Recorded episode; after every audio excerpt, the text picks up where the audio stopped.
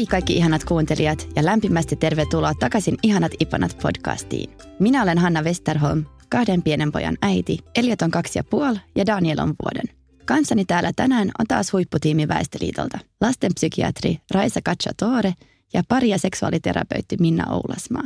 Hei Raisa ja Minna, mitä teille kuuluu? Hyvää, hyvää. Tässä justiinsa tullessani kattelin bussissa, että tosi paljon miehiä lapsien kanssa oli menossa päiväkotiin tai töihin tai jonnekin. Näyttää niin kivalta. Kyllä, innolla odotetaan kysymystä. Joo. Hienoa. Me ollaankin saatu aika paljon kysymyksiä ensimmäisen jakson jälkeen. Kiitoksia paljon teille rakkaat kuuntelijat. Tämä on se paikka, missä voit kysyä kaiken, mitä saattaa tuntua vaikealta tai oudolta tai nololta. Me nostamme tässä podissa myös vaikeita aiheita esiin, joten rohkeasti vaan kysymään ihanat ipanat piste fi-sivuston kautta. Kysymykset kirjoitetaan nimettöminä ihanat ipanat piste fi-sivustolla. Haluan vielä muistuttaa teitä siitä, että tässä podissa keskitytään nolla kolmen vuoden ikäisten lasten ja heidän läheisten asioihin. Ja haluan myös muistuttaa siitä, että kysymysten ei tarvitse liittyä suoraan lapsiin, vaan voivat koskea yleisesti elämää lasten kanssa. Kysymykset voivat esimerkiksi liittyä parisuhteeseen, lapsiperheessä tai koskea isovanhemmuutta. No niin, Raisa ja Minna ja kaikki rakkaat kuulijat, lähdetään ratkomaan tämän päivän kysymyksiä.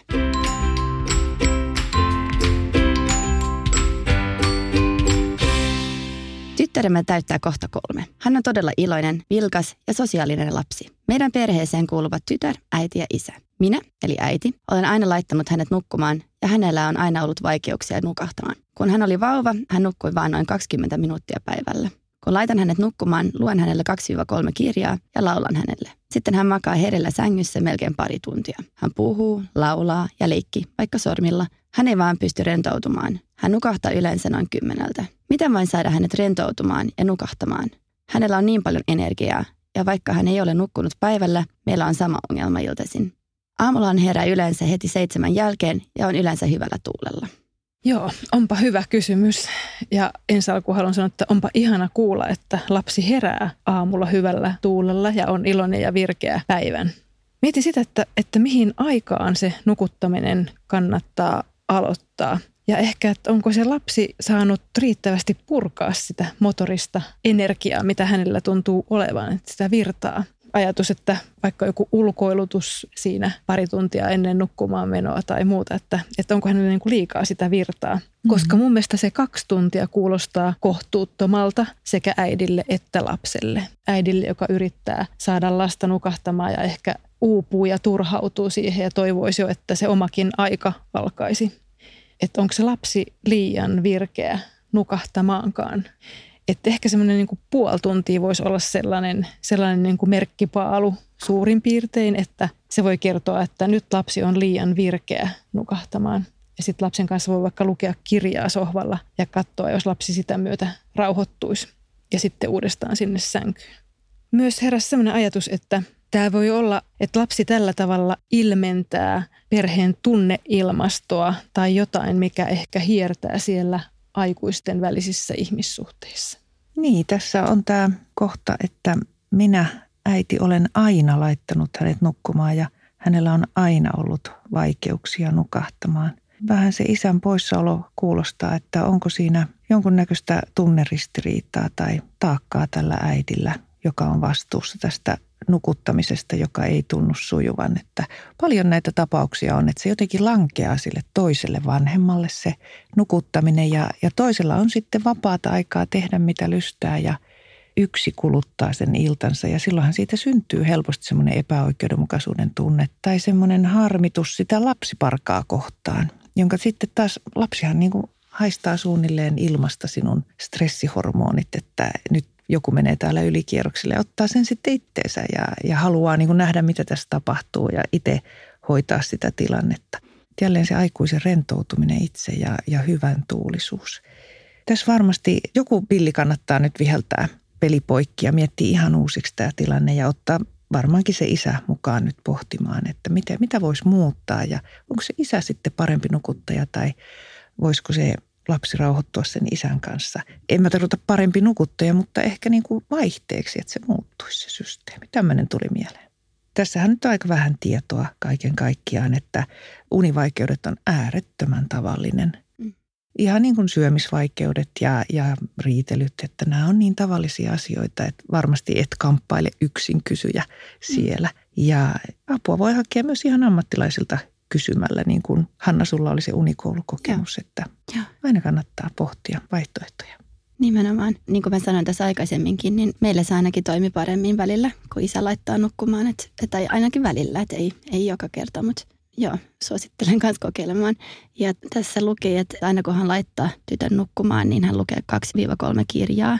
Niin sanoit sä, Raisa, just, että olisi hyvä ehkä lukea niitä kirjoja jossain muualla kuin siinä sängyn vieressä vaikka. Että olisiko hyvä ottaa hänet vaikka sohvalle tai johonkin muualle. Aivan, joo, toden totta, että, että hän tekee sen siellä sängyssä. Että niin, sänky olisi vaan sit sitä nukkumista varten. Että sitten ei niin. enää puhuttaisi eikä seurusteltaisi siellä sängyssä. Mm. Joo, se on hyvä ajatus. Ja sitten jos se nukkuminen ei suju, niin ottaa tosiaan sinne sohvalle sitten sen lapsen. Ja, ja siellä taas voidaan seurustella vähän ja tehdä jotain tylsää, missä ehkä se uni paremmin tulee. Mm. Ja mä ajattelin, että sängystä on tullut lapselle nyt leikkipaikka, jossa hän iloisena virkeänä leikkii ja viihdyttää itseään. Mm. Että, että se sänky olisi nukkumista varten. Ja, ja sitten se leikki tapahtuisi muualla. Joo, hän vangitsee äitinsä huomion siellä sängyssä sitten monin tavoin leikkien ja ehkä ylikierroksillakin, että hän ei pysty rentoutumaan. Se on tässä parin kertaan sanottu, että, että lapsi ei pysty rentoutumaan. Niin se kuulostaa siltä, että joku syy siinä nyt on vetää ylikierroksilla. Toki se voi olla niin kuin se lapsen oppima tapa, että hän saa tässä hetkessä nyt sen jakamattoman huomion, mitä ei ehkä koko päivän sitten koe saaneensa tai monia tämmöisiä asioita. Pääasia myös, että lapsi ei tunne olevansa vääränlainen, että se lapsi ei ole paha.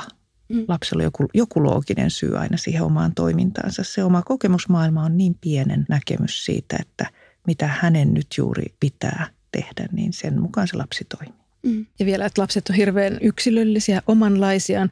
Kuulostaa, että tämä tyttö on hyvin motorinen ja liikunnallinen ja aktiivinen.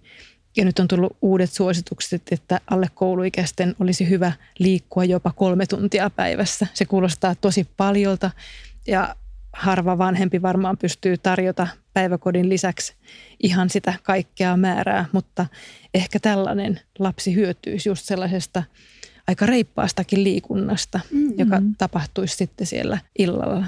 Toihan on myös hyvä pointti, että onko siinä sitten väliä, että tapahtuuko tämä liikkuminen ulkona vai sisätiloissa? No kyllä mä ajattelin, että se ulkoliikunta voisi olla, että siellä on kuitenkin paljon enemmän tilaa ja se käy paljon vähemmän myös aikuisen hermoille, kun se ei tapahdu siellä sisätiloissa.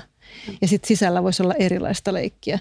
Ja sitten ulkoliikunnassa päästään kuitenkin ihan erilaiseen kuormittavuuteen, mitä tonikäinen lapsi on niin kuin kaipaakin. Mm. Nimenomaan. Meillä oli hyvin motorinen poika ja kyllä meillä oli trampoliini sisällä. Että hän veti siinä ylös alas sitten tuntikaupalla, kun muut katsoi telkkaria tai teki jotain muuta. Mutta toikin on hyvä idea. Niin, samoin oli meillä heti aina sen kymmenen kilometrin pyörälenkin jälkeen sinne trampoliinille loput energiat.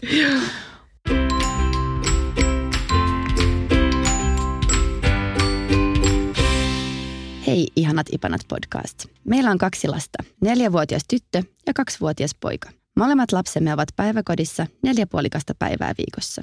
Kysymys koskee sisarusten välistä riitelyä. Voinko tehdä sille jotain? Riitely loppuu aina itkuun, koska tönitään, nipistetään tai raavitaan. Molemmat, mutta todennäköisesti pikkuveli aloittaa. Yleensä tilanne on niin, että molemmat haluavat saman lelun tai pikkuveli ei saa olla mukana, vaikka hän kiltisti yrittää. Nuorempaa harmittaa ja siitä se sitten lähtee. Esimerkiksi he leikkivät tänään duploilla ja isosisko omii tiettyjä osia, jota nuorempi myös haluaa. Tästä seuraa pieni välikohtaus. Neljävuotiaan on muutenkin vaikea jakaa leluja ja vaati usein omia leluja itselleen pikkuveljeltä, vaikka ei olisi leikkinyt niiden kanssa juuri silloin. Heti mun tekee mieli tähän sanoa, että näinhän lapset tekee. Näin se kuuluu olla.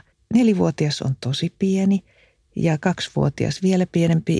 Ja he harjoittelee sosiaalisia taitoja ja silloin se toiminnan kautta tekeminen on se suorin ja selkein viesti, että tämä on mun tavara ja älä ota tätä ja en mä halua antaa. Ne on ne kokemukset ja sitten pikkuhiljaa me sosiaalistetaan. Eli tavallaan se aikuisen kuuluukin olla siellä mukana aika paljon, kun kaksi- ja neljävuotiaat nyt harvemmin hoitaa toisiaan tai helposti leikkivät keskenään. Eli opetetaan sitä, mitä annetaan ja minkä kanssa silloin voi itse leikkiä ja sitten taas, miten se pyydetään takaisin ja miten sitten toinen antaa.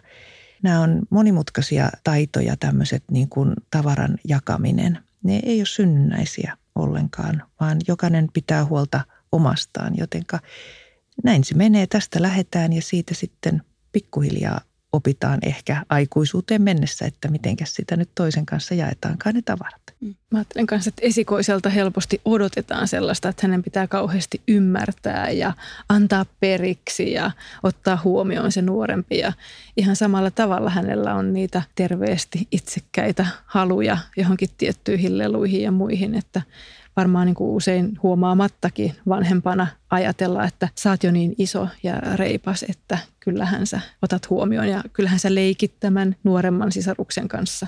Että aikamoisia vaatimuksia, mitä ei ehkä aina huomatakaan. Niin, vaikka se on neljävuotias se vanhempi ja tavallaan ajattelee helposti, että olet jo neljä vuotta, olet jo näin paljon oppinut näitä asioita, olen näin pitkään opettanut, niin se on vasta kaksivuotias isompi sisarus. Mm. Se ei ole yhtään sen isompi siinä asiassa kuin tämä pienempi, että miten otetaan huomioon, miten siedetään, että on kaksi lasta, miten koitetaan jakaa asioita. Nämä opitaan hitaasti ja neljävuotiaalla on vielä tosi lyhyt muisti ja tosi impulsiiviset tavat.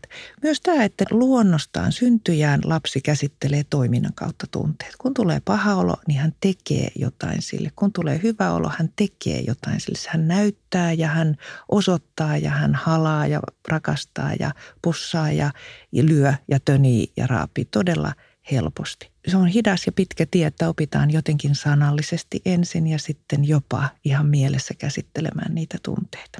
On hyväksyttävä myös niin kuin lasta voi rauhoittaa sillä silittelyllä ja kädestä pitäen koskettamalla, rauhoittamalla, eli konkreettisesti toiminnan kautta niitä lapsen tunteita. Mm. Ja mä ajattelin, että usein kun syntyy toinen lapsi, niin sille esikoiselle sanotaan, että nyt sä sait täältä leikkikaverin ja eihän se ole totta pitkään aikaan.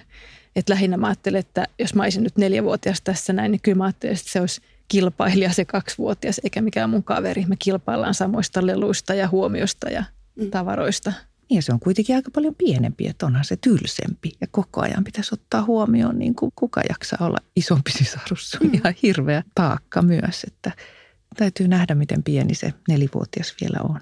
Mutta te olette sitä mieltä, että olisi hyvä, että joku vanhempi olisi aina mukana sitten leikkimässä. Tai ei ehkä aina, mutta... Ei ehkä aina, mutta tässä tuli näin, että todennäköisesti pikkuveli aloittaa, jotenka eipä siinä ole oltu katsomassa. Ja ei koko ajan voi olla katsomassa, näinhän se tietenkin on. Mutta silloin täytyy hyväksyä se, että riitaa tulee. Mm.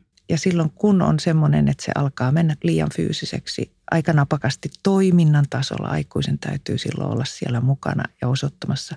Ja jälleen taas se, että mitä sitten saa tehdä, jos ei saa purra eikä raapia, niin miten sitten saa osoittaa sen, että älä ota minun tavaraa, en halua näin, minua ei saa kohdella näin.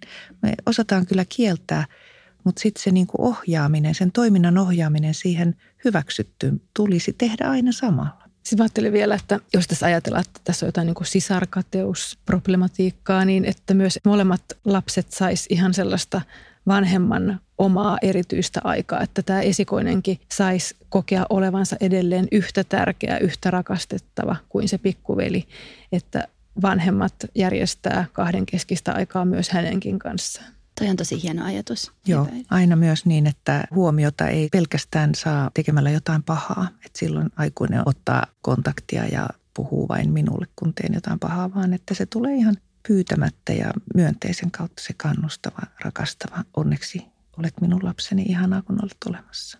Hmm. Ja sitten taas niin kuin sisarkateus ja se kuuluu olla. Se ei ole tavallaan niin kuin probleema. Totta kai harmittaa, kun on toinen jakamassa ja viemässä huomiota ja sitä pitää aina ottaa huomioon. Tunteet on, niiden kanssa vaan pärjätään. Tässä kysymyksessä oli kaksi erillistä kohtaa. Hän kysyi vielä, neljävuotiaalle esikoiselle vastoinkäymiset ovat tiukka paikka. Voinko jotenkin treenata hänen kärsivällisyyttään, auttaa häntä kohtamaan epäonnistumisia? Häntä harmittaa todella paljon, jos ei osaa tai ei onnistu jossain asiassa. Tämän lisäksi hän itkee todella herkästi. Esimerkiksi, jos hän pukee päälle ja ei saa haalarin lahkea heti saappaan päälle, se on katastrofi ja hän hermostuu ja itkee. Tässä tulee myös mieleen se, että onko se sen lapsen tapa saada jakamaton huomio. Kun hän on epätoivoinen, niin aikuinen lohduttaa. Kiireessä, arjessa, niin lapsilla voi olla se kokemus, että aikuiset viuhtoo tuolla yläilmoissa ja heidän silmiään ei edes näe koskaan. Mutta sitten kun on paha mieli alkaa itkemään, niin silloin sen huomaa. Se aikuinen ja tulee lähelle ja, ja alkaa lohduttaa ja saa hetken tuntea olevansa taas näkyvä ja rakastettu. Siis lapset te- toimii näin ja lapsilla on se vaiheensa, jolloin he opettelevat pettymyksen sietoa ja ne voi olla tosi haastavia sitten mennä ohi taas ja ei haittaa yhtään lahkeet eikä saappaat. Eli sillä tavalla nyt vaikea vetää mitään johtopäätöksiä, enkä halua semmoista tehdä, mutta tulee mieleen näitä asioita, että meillä on myös tämmöinen liiallisen lohduttamisen loukku, että kun lapsella on joku, kun sattuu, kun tulee haava tai itku, niin sitten me lohdutetaan niin kamalan paljon, että yksi, kaksi pieniä lapsi ajattelee, että mmm, itse asiassa, mitäs jos kaatuisin uudestaan? Saan taas olla sylissä ja jäätelöä ja puhalletaan ja silitetään ja olen niin rakas ja ihana. Jotenka me saatetaan myös tällä keinolla pitkittää sitä itkua. Se aikuisen asenne tässä, että voisiko se olla, kun näkee, että kyse nyt on lahkeesta eikä kovin maailman lopusta todellakaan, niin olla se, että uusi yritys, nyt mennään. Jättää huomiotta se epätoivo, jonka jälkeen se lapsi pikkuhiljaa alkaa katsomaan, että tuo aikuinen ei hötkyile. Minusta tuntuu, että maailma romahti. Mutta aikuinen ei näe asiaa sillä tavalla. Lapsihan peilaa paljon aikuisen reaktioista näitä, että miten maailmaan pitää suhtautua. Että jättää huomiota, kääntää positiiviseen. Tässä asiassa tulee mieleen. Ja mä ajattelin, että voiko myös sille neljävuotiaalle olla joskus houkuttelevaa tekeytyä vähän pienemmäksi ja avuttomammaksi, jolloin on ikään kuin nuoremman sisaruksen kaltainen mm. ja saada sitä kautta, että jos hän on huomannut, että se pienempi saa jotenkin ihanampaa huomiota tekeytymällä vähän pienemmäksi ja avuttomammaksi, niin minäkin saan sitä samaa itselleni. Juuri näin. Ja kun pieni on pieni ja itkee paljon ja lohdutetaan paljon, niin kyllähän se taantuu usein se isompi tässä kohti. Juuri samoista syistä. Mm. Joissain tilanteissa voi käyttää myös tarroja. Joillekin ne sopii ja joillekin ei. Siitä ollaan montaa eri mieltä, mutta kannustimena ne saattaa toimia ihan kivasti, että kun jokin asia, vaikka pukeminen, on sujunut hyvin, niin silloin saa tarran. Ja sitten kun niitä tarroja on kerran riittävän monta vaikka sinne jääkaapin oveen, niin sitten saa jonkun kivan pienen palkinnon siitä, että ne joskus toimii ihan, ihan hyvin. Ilman muuta, ja se on myös yksi keino niin kuin aikuiselle muistaa se kannustus. Että sitten kun asia menee hyvin, kun ne lahkeet ja saappaat menee oikeassa järjestyksessä, niin se aikuisen positiivinen huomio sanoo, että vitsi meni hienosti ja näin onnistuit pukemaan ja taas meni hyvin, niin se on usein se tarra. Mutta tehdä siitä se projekti, että aina kun pukeminen menee hienosti, niin saat tarra ja sä voit onnistua tässä, tämä on sun juttu. Ja sitten kun on kolme tarraa, niin sitten lähdetään puistoon tekemään sitä ja tätä. Ja riittävän pieni asia, niin kuin just toi pukeminen, että se ei voi olla sillä, että koko päivä on sujunut reippaasti Aivan. ja että ole itkenyt kertaakaan, vaan että se on tämä yksi pikku asia. Yksi pikku asia, joka ehkä jo osattiinkin, mutta nyt tuli se taantuminen, niin otetaan uudestaan tarra-projekti tästä. Mutta vielä yksi asia tuli mieleen. Lapsi itkee todella herkästi, esim. Jos se ei onnistu siinä pukemisessa. Semmoinenkin vaihtoehto on, varmaankaan ei tässä kysyjän tapauksessa, mutta tulee mieleen, että jos lapsi pelkää rangaistusta, jos muutama kerran aikuinen on ottanut pulttia ja riehunut kunnolla, että ei nyt todellakin iso ihminen, sun pitäisi osata jo pukea, niin kun lapsi epäonnistuu, niin hän saattaa alkaa itse itkemään. Siitä tulee tämmöinen puolustusstrategia, että kun heittäydyn heti epätoivoiseksi, niin kukaan ei suutu minulle. Saan anteeksi sen, että olen pieni ja epäonnistun. Eli sekin kannattaa pitää mielessä, että väsyneet, ärtyneet vanhemmat helposti tulee antaneeksi sitä palautetta, että sun pitäisi nyt jo ja sä oot niin iso. Niin sitten tämäkin mahdollisuus on olemassa, että kannattaa miettiä. Ja kun me tutkittiin päivähoidon ammattilaisten kielletyksi kokemia tunteita tai vaikeita tunteita, että mitkä ne ammatti-ihmiset koki vaikeiksi tunteiksi, niin yksi oli lapsen itkuherkkyys. Et myös se, että se saattaa olla mulle niin kuin aikuisena vanhempana vaikea sietää herkkää lasta, jos on vaikka itse kasvatettu hyvin reippaaksi ja pärjääväksi, niin silloin tämä osuu siihen aikuisen omaan haavaan. Totta, joo. Se on myös meidän kasvatusperinteissä tämä, että pitää olla niin reipas ja itsenäinen ja vaivaton, näkymätön, hajuton, mauton lapsi helposti. Se kiltteyden vaatimus, että sitten tämmöinen itkuherkkä lapsi osuu meidän hermoon, ärsyttää. Siinä joutuu taas aikuinen harjoittelemaan omia tunnetaitojaan. Ryan Reynolds here from Mint Mobile. With the price of just about everything going up during inflation, we thought we'd bring our prices down. So to help us, we brought in a reverse auctioneer, which is apparently a thing. Mint Mobile Unlimited Premium Wireless. How to get thirty, thirty, how to get thirty, how to get twenty, twenty, twenty, how to get twenty, twenty, how to get fifteen, fifteen, fifteen, fifteen, just fifteen bucks a month? Sold! Give it a try at mintmobile.com slash switch. forty-five dollars up front for three months plus taxes and fees. Promo rate for new customers for limited time. Unlimited more than forty gigabytes per month. Slows full terms at mint mobile dot com.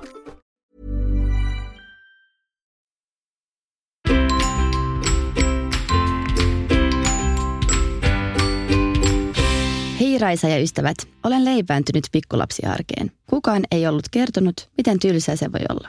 Samalla tunnen pistoksen rinnassa, kun sanon tämän, koska en osoita kiitollisuutta kaikkea tätä valtavaa onnea kohtaan, mitä olen osakseni saanut.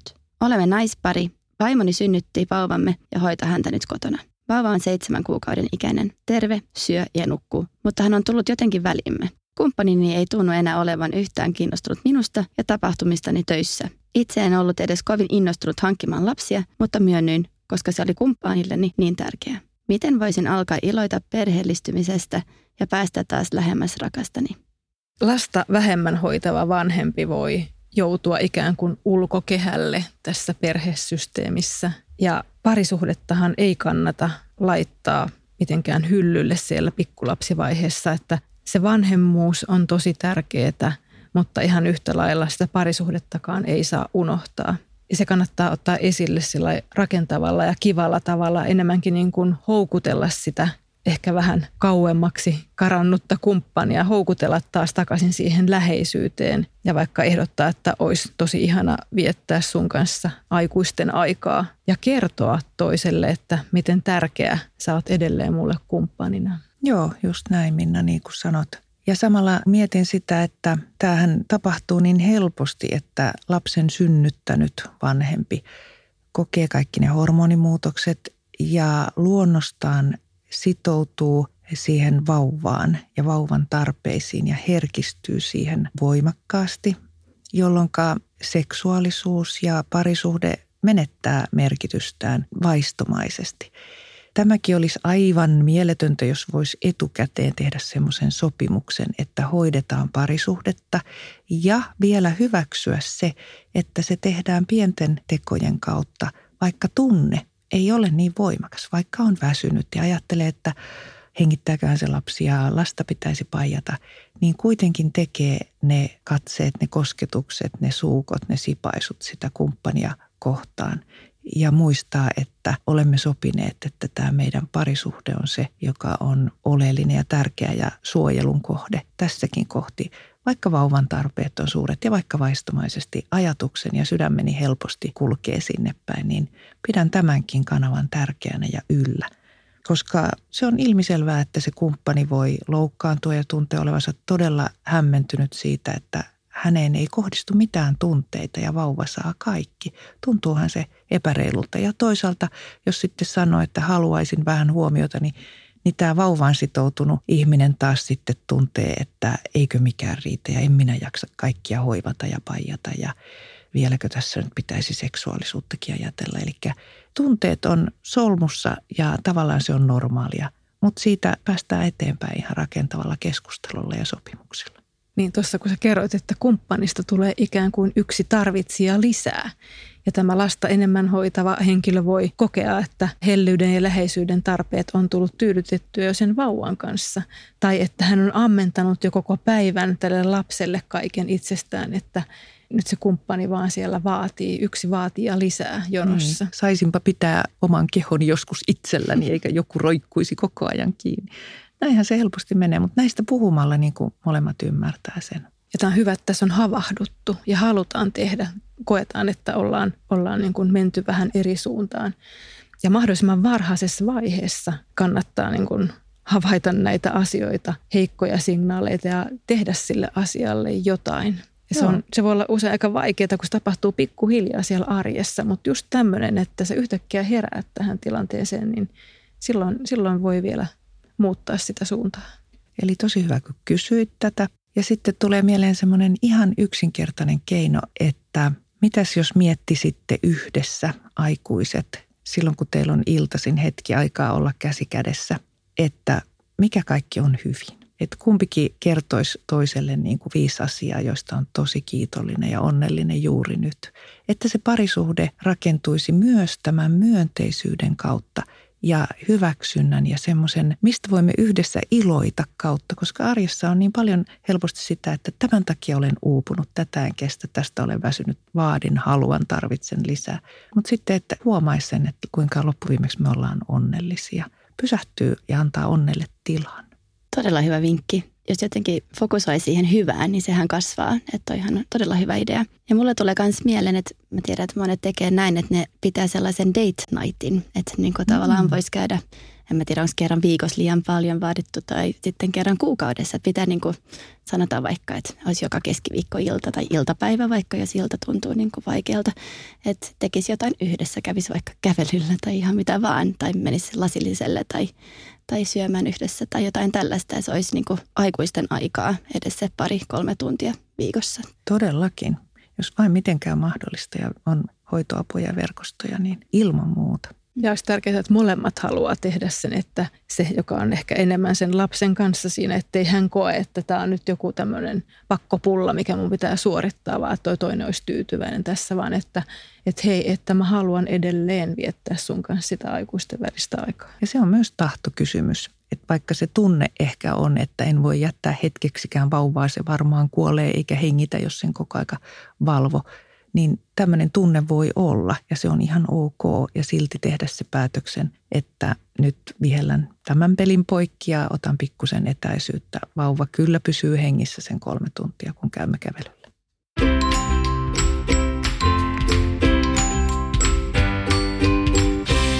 Hei Raisa ja Minna. Meillä on kolmevuotiaat vilkkaat kaksospojat, joiden yöt ovat vieläkin varsin rikkonaisia. Molemmilla pojilla on yövaippa käytössä, kaksoset heräävät kerran pari yössä, ja menen rauhoittelemaan heidät takaisin uneen. Mieheni, joka aiemmin osallistui lapsiperheen arjen pyörittämiseen paljonkin, on nykyisin pitkiä aikoja työmatkoilla. Olen niinä aikoina lähestulkoon yksinhuoltajana pyörittämässä arkea. Palattuani hoitovapaalta töihin huomasin kiireen lisääntyneen työpaikallani ja vastikään loppuneet Y T-neuvottelut jättivät työilmapiirin kyräileväksi. Kukaan ei oikein uskalla olla se ensimmäinen, joka lähtee töistä kotiin. Siksi poikien päivät venyvät hoidossa usein pitkiksi. Haluaisinkin neuvoja siihen, miten voin revetä näin monen eri suuntaan. Millaisiin toimintamallein saisin kiireen ja kiireen tunteen kuriin. Lisäksi haluaisin tietää, miten pääsen eron jatkuvasta syyllisyydestä, joka vaivaa minua sekä töissä että kotona. Onpa hyvä kysymys ja koskettaa varmasti tosi montaa vanhempaa työn ja perheen yhteensovittamisen kysymyksissä. Ja taas muistuu mieleen omilta ajoilta, kun vei lapset hoitoon ja aloitti töissä, niin se riittämättömyyden tunne ja syyllisyyden määrä, että vaikka olisi ensimmäisenä ollut paikalla siellä työpaikalla, kun piti lähteä siihen tiettyyn bussiin ehtiäkseen hakemaan sen lapsen sieltä päivähoidosta, niin kaikki muut ihmiset jäi sinne niille omille työpisteilleen, niin tunsi tekevänsä väärin. Mä ajattelin, että siinä kohtaa, niin, että mitä se mun syyllisyyteni halusi mulle kertoa. Ja mua auttoi sen syyllisyyden tutkiminen ja oivalsin, että mä oon tehnyt sen työajan, mikä mun sopimuksessa lukee, ja se riittää. Pienten lasten vanhemmat on maailman tunnollisimpia ja kunnollisempia. Sen vastuuntuntoisempia ihmisiä ei ole. He on herkistynyt kaikille tunteille ja sille vastuulle. Heillä on aivan avuton pieni ihminen tai useita. Heidän niin kuin pärjäämisensä ja ymmärryksensä varassa, pysyykö ne hengissä ja onko ne olemassa vielä huomennakin, niin siinä muuttuu toiseksi ihmiseksi, alkaa käyttää pyöräilykypärää ja turvavyötä ja vähentää kaikennäköistä riskinottoa luonnostaan, jolloin myös tämä niin kuin vastuullisuus työnantajalle helposti tulee niin kuin ylisensitiiviseksi, yliherkäksi sille. Ja tässä todella, musta toi kuulosti Minna tosi hyvältä, että et pysähdy tutkimaan sitä omaa syyllisyyttäsi ja tee itsellesi säännöt. Kirjoita ylös ja lue aina välillä, että minun velvollisuuteni on lähteä kello silloin ja silloin töistä. Koska niin kuin sä kerran sitä sanoit, kukaan lapsi ei halua olla se viimeinen lapsi siellä aidalla istumassa illan pimetessä tai pimettyä, kun kaikki muut on saanut jo iloisen kohtaamisen ja kadonneet koteihin. Ja sitten kun se oma vanhempi tulee, niin kukaan ei enää näe sitä, että minutkin kyllä haettiin pois, eikä tarvitse siellä yksin ikävissään itkeä ja pohtia, että lähdetään ajoissa ja annetaan sille kotielämälle aika ja arvo. Lääkäri nyt määrää täällä radiossa, että lähtekää ajoissa kotiin. Yhä enemmän kyllä työnantajatkin ymmärtävät tätä, että on pakko joustaa myös työpaikan sen perheen tarpeiden takia, eikä vaan vanhempien ole pakko joustaa työnantajan takia. Et uskoisin, että se tunteet on meidän sisällä, niin kuin se kiirekin tässä. Koko ajan joka paikassa on kiire ja syyllisyys. Huomaa, että ne on sun nahkojen sisällä olevia tunteita. Sä voit myös tehdä niille itse jotain. Ne ei välttämättä tuu sieltä ulkopuolelta, vaan ne on itse omista arvomaailmista ja oma, omasta herkkyydestä rakennettuja. Ja sitten tämä tunne, minkä moni varmaan pystyy tunnistamaan, että kokemus, että aina on väärässä paikassa. Kun oot kotona, niin on se tunne, että sun pitäisi olla siellä töissä ja töissä syyllisenä siitä, että kotona pitäisi olla nyt. Jotenkin ehkä ajatus siitä, että säästä paras itsestäsi kotijoukoille. Että älä anna kaikkea sinne työnantajalle, työpaikalle, vaan hoida työt hyvin ja se riittää, mutta säästä paras itsestäsi tärkeimmille. Tosi hyvä. Se voi olla vaikea, jos on ennen lapsia tottunut siihen, että olen täydellinen. Hoidan hommat kaikki. Jos mulle joku työ annetaan, niin se on ennen deadlinea ja niin kuin hyvää pyydettiin, mutta priimaa pakkaa tulemaan. Niin kuin voi olla ylpeä siitä, että osaa ja suoriutuu. Ja sitten on pienet kaksoset. Ei nuku öitä, ei ikinä saa mitään valmiiksi. Ei ikinä ole koti kunnossa eikä parisuhde kunnossa eikä samat sukat jalassa, kun töihin tulee. Jotenka se riman laskeminen, mikä riittää, mikä on todellista.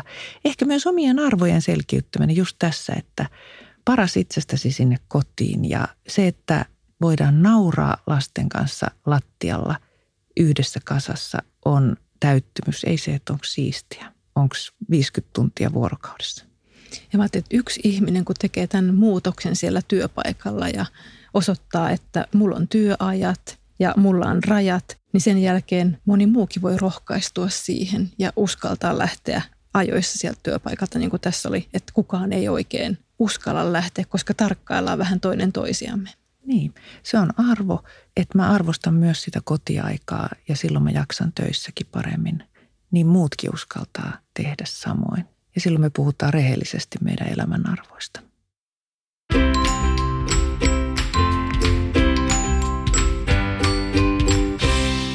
Hei Ihanat Ipanat podcast.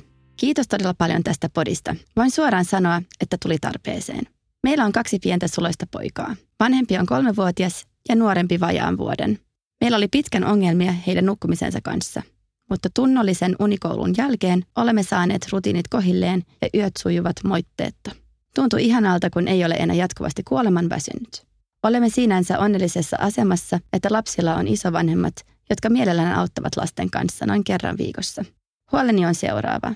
Nyt kun olemme pitkän ja piinallisen valvomisen jälkeen saaneet pojat nukkumaan nätisti, niin minua jännittää jättää pojat hoitoon isovanhemmille, jotka selkeistä ohjeista huolimatta toimivat lasten kanssa aivan oman mielensä mukaan. Pelkään, että jos rutiineista ei pidetä kiinni, olemme pian taas lähtöruudussa ja menetämme taas yöunemme. Olen yrittänyt olla selkeä siitä, että kirjoittamiani ohjeita tulisi noudattaa, mutta mitään ei tapahdu.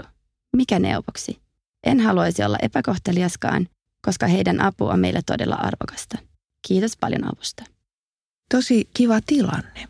Aivan upeata, että on ne ihanat isovanhemmat. Ja niin kuin tämä kysyjä sanoikaan, että en haluaisi olla epäkohtelias, koska apu on kullan arvosta. Kannattaa kehua ja kiittää niitä isovanhempia. Se on hienoa ja oma kokemus esimerkiksi oli, että ainoat appivanhemmat oli niin kaukana, että se oli harvinaista herkkoa, milloin sai lastenhoitoapua.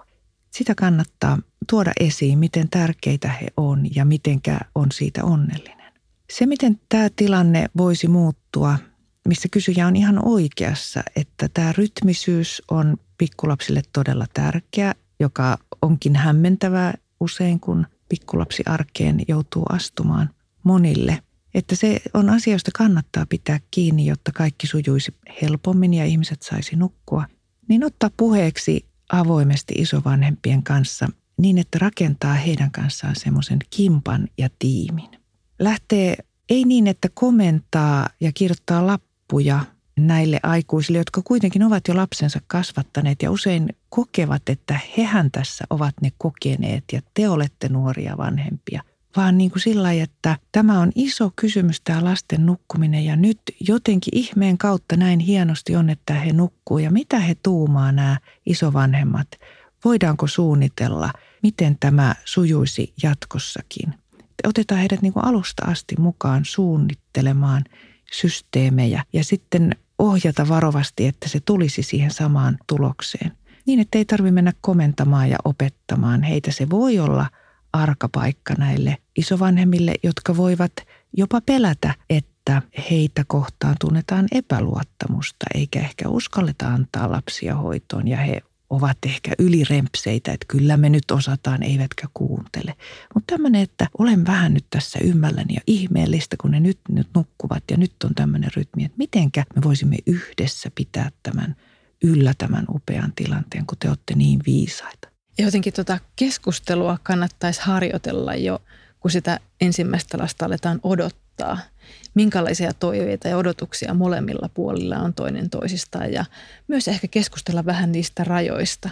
Ja usein meillä suomalaisilla jotenkin se puheeksi ottaminen on se kauhean vaikea ja hankala asia. Ja myös ehkä se huolen ilmaisu, jos semmoisia tulee eteen. Aika moni isovanhempi saattaa vierastaa omien lasten tai heidän puolisoiden antamia tiukkoja ohjeistuksia ja niitä voidaan pitää vähän semmoisena tarpeettomana tärkeilynäkin. Silloin, kun ne alkaa ärsyttää ja niitä vastustetaan, niin silloin ei aina ehkä ymmärretä, miten tärkeitä ne jotkut on sitten kuitenkin lapsen hyvinvoinnille. Ja sitten toisaalta on taas niitä tilanteita, joissa myös vanhemmatkin voisi tulla vähän vastaan ja joustaa ja antaa isovanhempienkin toimia tavallaan. Ei se lapsi siitä kärsi. Ja hauska, kun tämä mun lapsenlapsi tuli kylään, siitä on jo aikaa, niin se usein kävi läpi sitä, että mikä kaikki täällä mummolassa on erilaisilla säännöillä kuin kotona. Että hän sanoi mulle, että kotona äidin sängyllä mä saan pomppia, mummin sängyllä ei saa pomppia. Ja sitten mä tarkistin äidiltä, niin hänen äitinsä kyllä sanoi, no ei sillä munkaan sängyllä saa pomppia. Hmm. Minna, sinähän olet isoäiti. Niin miten sä haluaisit, kun nyt viikonlopuksi tulee sun lapsen lapsi käymään, niin annetaanko sulle lappua? Tai mikä olisi niin kuin konkreettisesti se paras tapa toimia, kun viedään lapset yökylään esimerkiksi mummin luo? Mä oon aloittanut hänen hoitonsa silloin ihan siitä lähtien, kun hän oli kun lähestulkoon vastasyntynyt. Ja oon hoitanut häntä paljon ja tietenkin ne ohjeet muuttuu siinä ajan saatossa. Ja silloin se oli hyvin paljon sellaista, että mihin aikaan hän menee nukkumaan ja minkälaiset on ne syöntivälit ja muut. Että mä lähdin aina liikkeelle siitä, että vaikka olen itse tämän alan ammattilainen, niin se äiti on se lapsen asiantuntija. Ja mä aina halusin kuulla häneltä ne hoito-ohjeet, koska hän tiesi parhaiten. Hän oli sen lapsen kanssa koko ajan ja mä halusin vahvistaa myös hänen vanhemmuuttaan. Eli aina on mennyt sillä tavalla, että mä oon pyytänyt häneltä ohjeita ja se on toiminut hyvin. Tosi hieno. Ja myös sen suhteen tehtiin alusta asti niin kuin rajat selväksi. Mä sanoin, että aina saat kysyä minulta hoitoapua. Kysy aina, kun tarvitset, aina kun haluat. Mutta mä pidän huolen siitä, että mä ilmoitan, milloin mulle sopii. Mm. Ja se on toiminut. Se on ollut tosi yksinkertainen ja helppo.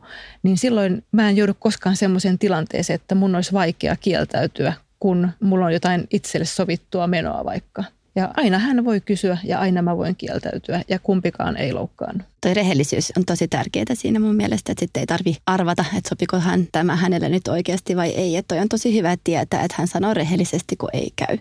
Ja rehellisesti, kun käy. Että sitten on niin kuin hyvä fiilis. Helposti meillä on semmoisia oletuksia, että miten ihmiset toimii ja minkä sääntöjen mukaan he toimii. Että tämmöiset sopimukset jää tekemättä. Että toi kuulostaa tosi kivalta, että vaikka olet terveydenhoitaja ja monin tavoin ammattilainen ja neuvot vanhempia näissä asioissa, niin kuitenkin tässä asiassa olet sitten mummo ja annat äidin olla äiti ja annat, osoitat hänelle myös sen tilan. Ja tämä puheeksi ottaminen on vaikea monissa asioissa, kun on joku kiperä tai herkkä tai jotenkin rankka asia, mitä haluaisi tuoda, niin se on hyvä sääntö, että ensin tuo sen myönteisen. Ensin kertoo jotain ihanaa, josta on kiitollinen ja onnellinen, jolloin sen toisen mieleen herää semmoinen ajatus, että olen aivan samaa mieltä sinun kanssasi. Sitten on helpompi sanoa se, että sitten olisi vielä tämmöinen asia, josta haluaisin jutella, että tässä vähän. Ja sitten vielä loppuu se hampurilaismalli, että ihanaa, kun ymmärsit tämänkin ja tiedän, että voin luottaa sinuun. Ja ehkä siinäkin, että, että vaikka että on huoli jotain niin kuin lapseen liittyvä ja se lapsen etu on siinä kyseessä.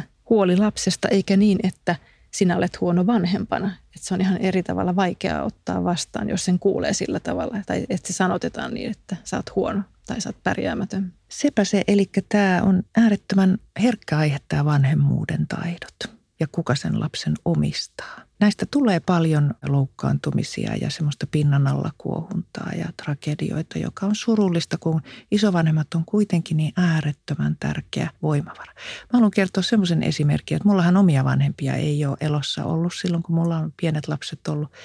Mutta sitten Italian anoppi tuli Suomeen ja sanoi, että nyt häntä tarvitaan täällä ja muutti meille vuodeksi asumaan, kun mulla oli kaksi pientä lasta. Mä olin häkeltynyt ja ällistynyt ja italialaiseen tapaan hän sitten voimakkaasti osoitti, että näin tehdään ja näin tehdään. Ja sitten kun mä sanoin, että no ei tehdä, ei, eikä lasta ei saa noin säikyttää, kun oli tapana käsiä läiskyttää yhteen naaman edessä, että saa sen räpsyttämään silmään, että ei missään nimessä. Ja hän katsoi minua ja sanoi, ei missään nimessä. Ja sen jälkeen sanoi kaikille, ei missään nimessä lapselle näin. Että hän muutti aina sekunnissa sen oman näkemyksensä. Meillä oli niin hauska vuosi yhdessä, että se oli huikean hieno. Hän sopeutui kaikkeen. Automaattisesti, salaman nopeasti, heti, vaikka traditio Italiassa on täysin päinvastoin ehkä. Tosi kiva tarina. Eli mummit vaan meillä kotiin. Mummit mukaan ja vaarit mukaan hoito. Niin. Voiko kertoa tässä vielä semmoisen niin kuin suurimman ehkä rooliristiriidan, kun isovanhemmuus on aina uusi rooli. Niin suurin rooliristiriita, missä on ehkä ikinä ollut, oli semmoinen hetki, että meitä istui kolme naispuolista henkilöä sängyn laidalla vierekkäin. Mä istuin keskellä, pidettiin kaikki käsistä kiinni ja vasemmanpuoleinen käsi, sieltä sanottiin mulle näin, että sinä olet Minna, minun lapsen lapseni, tyttären tyttäreni. Sitten oli vähäkaa hiljasta ja oikealta puolelta sanottiin, sinä olet minun mummi. Siinä samassa hetkessä vajosin, kun mun isoäitini puhui minusta lapsen lapsena, niin vajosin sinne omaan lapsuuteen ja mietin sitä mummoa. Ja sitten mun lapsen lapseni sanoi siinä, että sinä olet minun mummini. Mm. Että se oli aika häkellyttävä tilanne. Ja tämä sukupolvien ketju, että miten kaikki seuraa toinen toisiaan. Ja miten voimakkaita tunteita ja miten ihania oivalluksia näihin kaikki liittyy. Tosi kiva tarina. Tämä oli nyt meidän viimeinen kysymys, niin siirretäänkö loppukevennykseen? Kun en aina jaksanut ehkä siivotakaan, niin en ehkä aina jaksanut laittaa sitä täydellistä kotiruokaa parhaista mahdollisista raaka-aineista, vaan käytin myös eineksiä ja siihen aikaan reilu parikymmentä vuotta sitten oli, oli on niitä vieläkin, niin oli tämmöisiä valmiita eineslihapullia pakattuna suojakaasua pussiin. Ja lapset oli ulkona ja oli kova pakkanen ja he tulivat sisään ja, ja keittiö oli siinä hyvin, hyvin lähellä tuulikaappia ja poika avasi oven ja kysyi, että äiti, oot sä laittanut ruokaa vai oot sä pierassu? Niin hyviä ne oli ne lihapullat. Kiitos Minna. No niin, nyt olisi taas aika viikon Libero-vinkille. Tänään mä ajattelin puhua vähän lasten ihosta ja ihonhoidosta. Onko teidän lapsilla silloin tällöin kuiva iho? Meidän pojilla on aina ollut kuiva iho, joka on välillä aika huonossa kunnossa. Meillä on aina iltaisin ja joskus kun ehti aamuisinkin lapsille pieni baby spa-sessio, kun laitetaan heille paljon rasvaa tai öljyä. Se pitää vaan tehdä tosi säännöllisesti, jotta iho pysyy hyvässä kunnossa. Jos mietit, mistä lapsesi kuiva iho johtuu, niin Liberon sivuilta löytyy hyviä artikkeleita ja videoita pienten lasten ihosta ja ihonhoidosta. Käykää katsomasta. Onko sinulla joku hyvä ihonhoitovinkki, jota voit jakaa meidän kanssa? Laita tulemaan ihanat ipanat piste fi-sivuston kautta ja voit voittaa runsaan Libero-tuotepaketin. Tämä oli Ihanat Ipanat podcastin toinen jakso ja seuraava jakso tulee taas viikon päästä keskiviikkona. Laittakaa meille kysymyksiä tulemaan ihanat ipanat piste fi-sivuston kautta. Minä olen siis Hanna Westerholm ja mukanani oli tänään Raisa Cacciatore ja Minna Oulasmaa Väestöliitolta. Ollaan taas kuulollaan viikon päästä.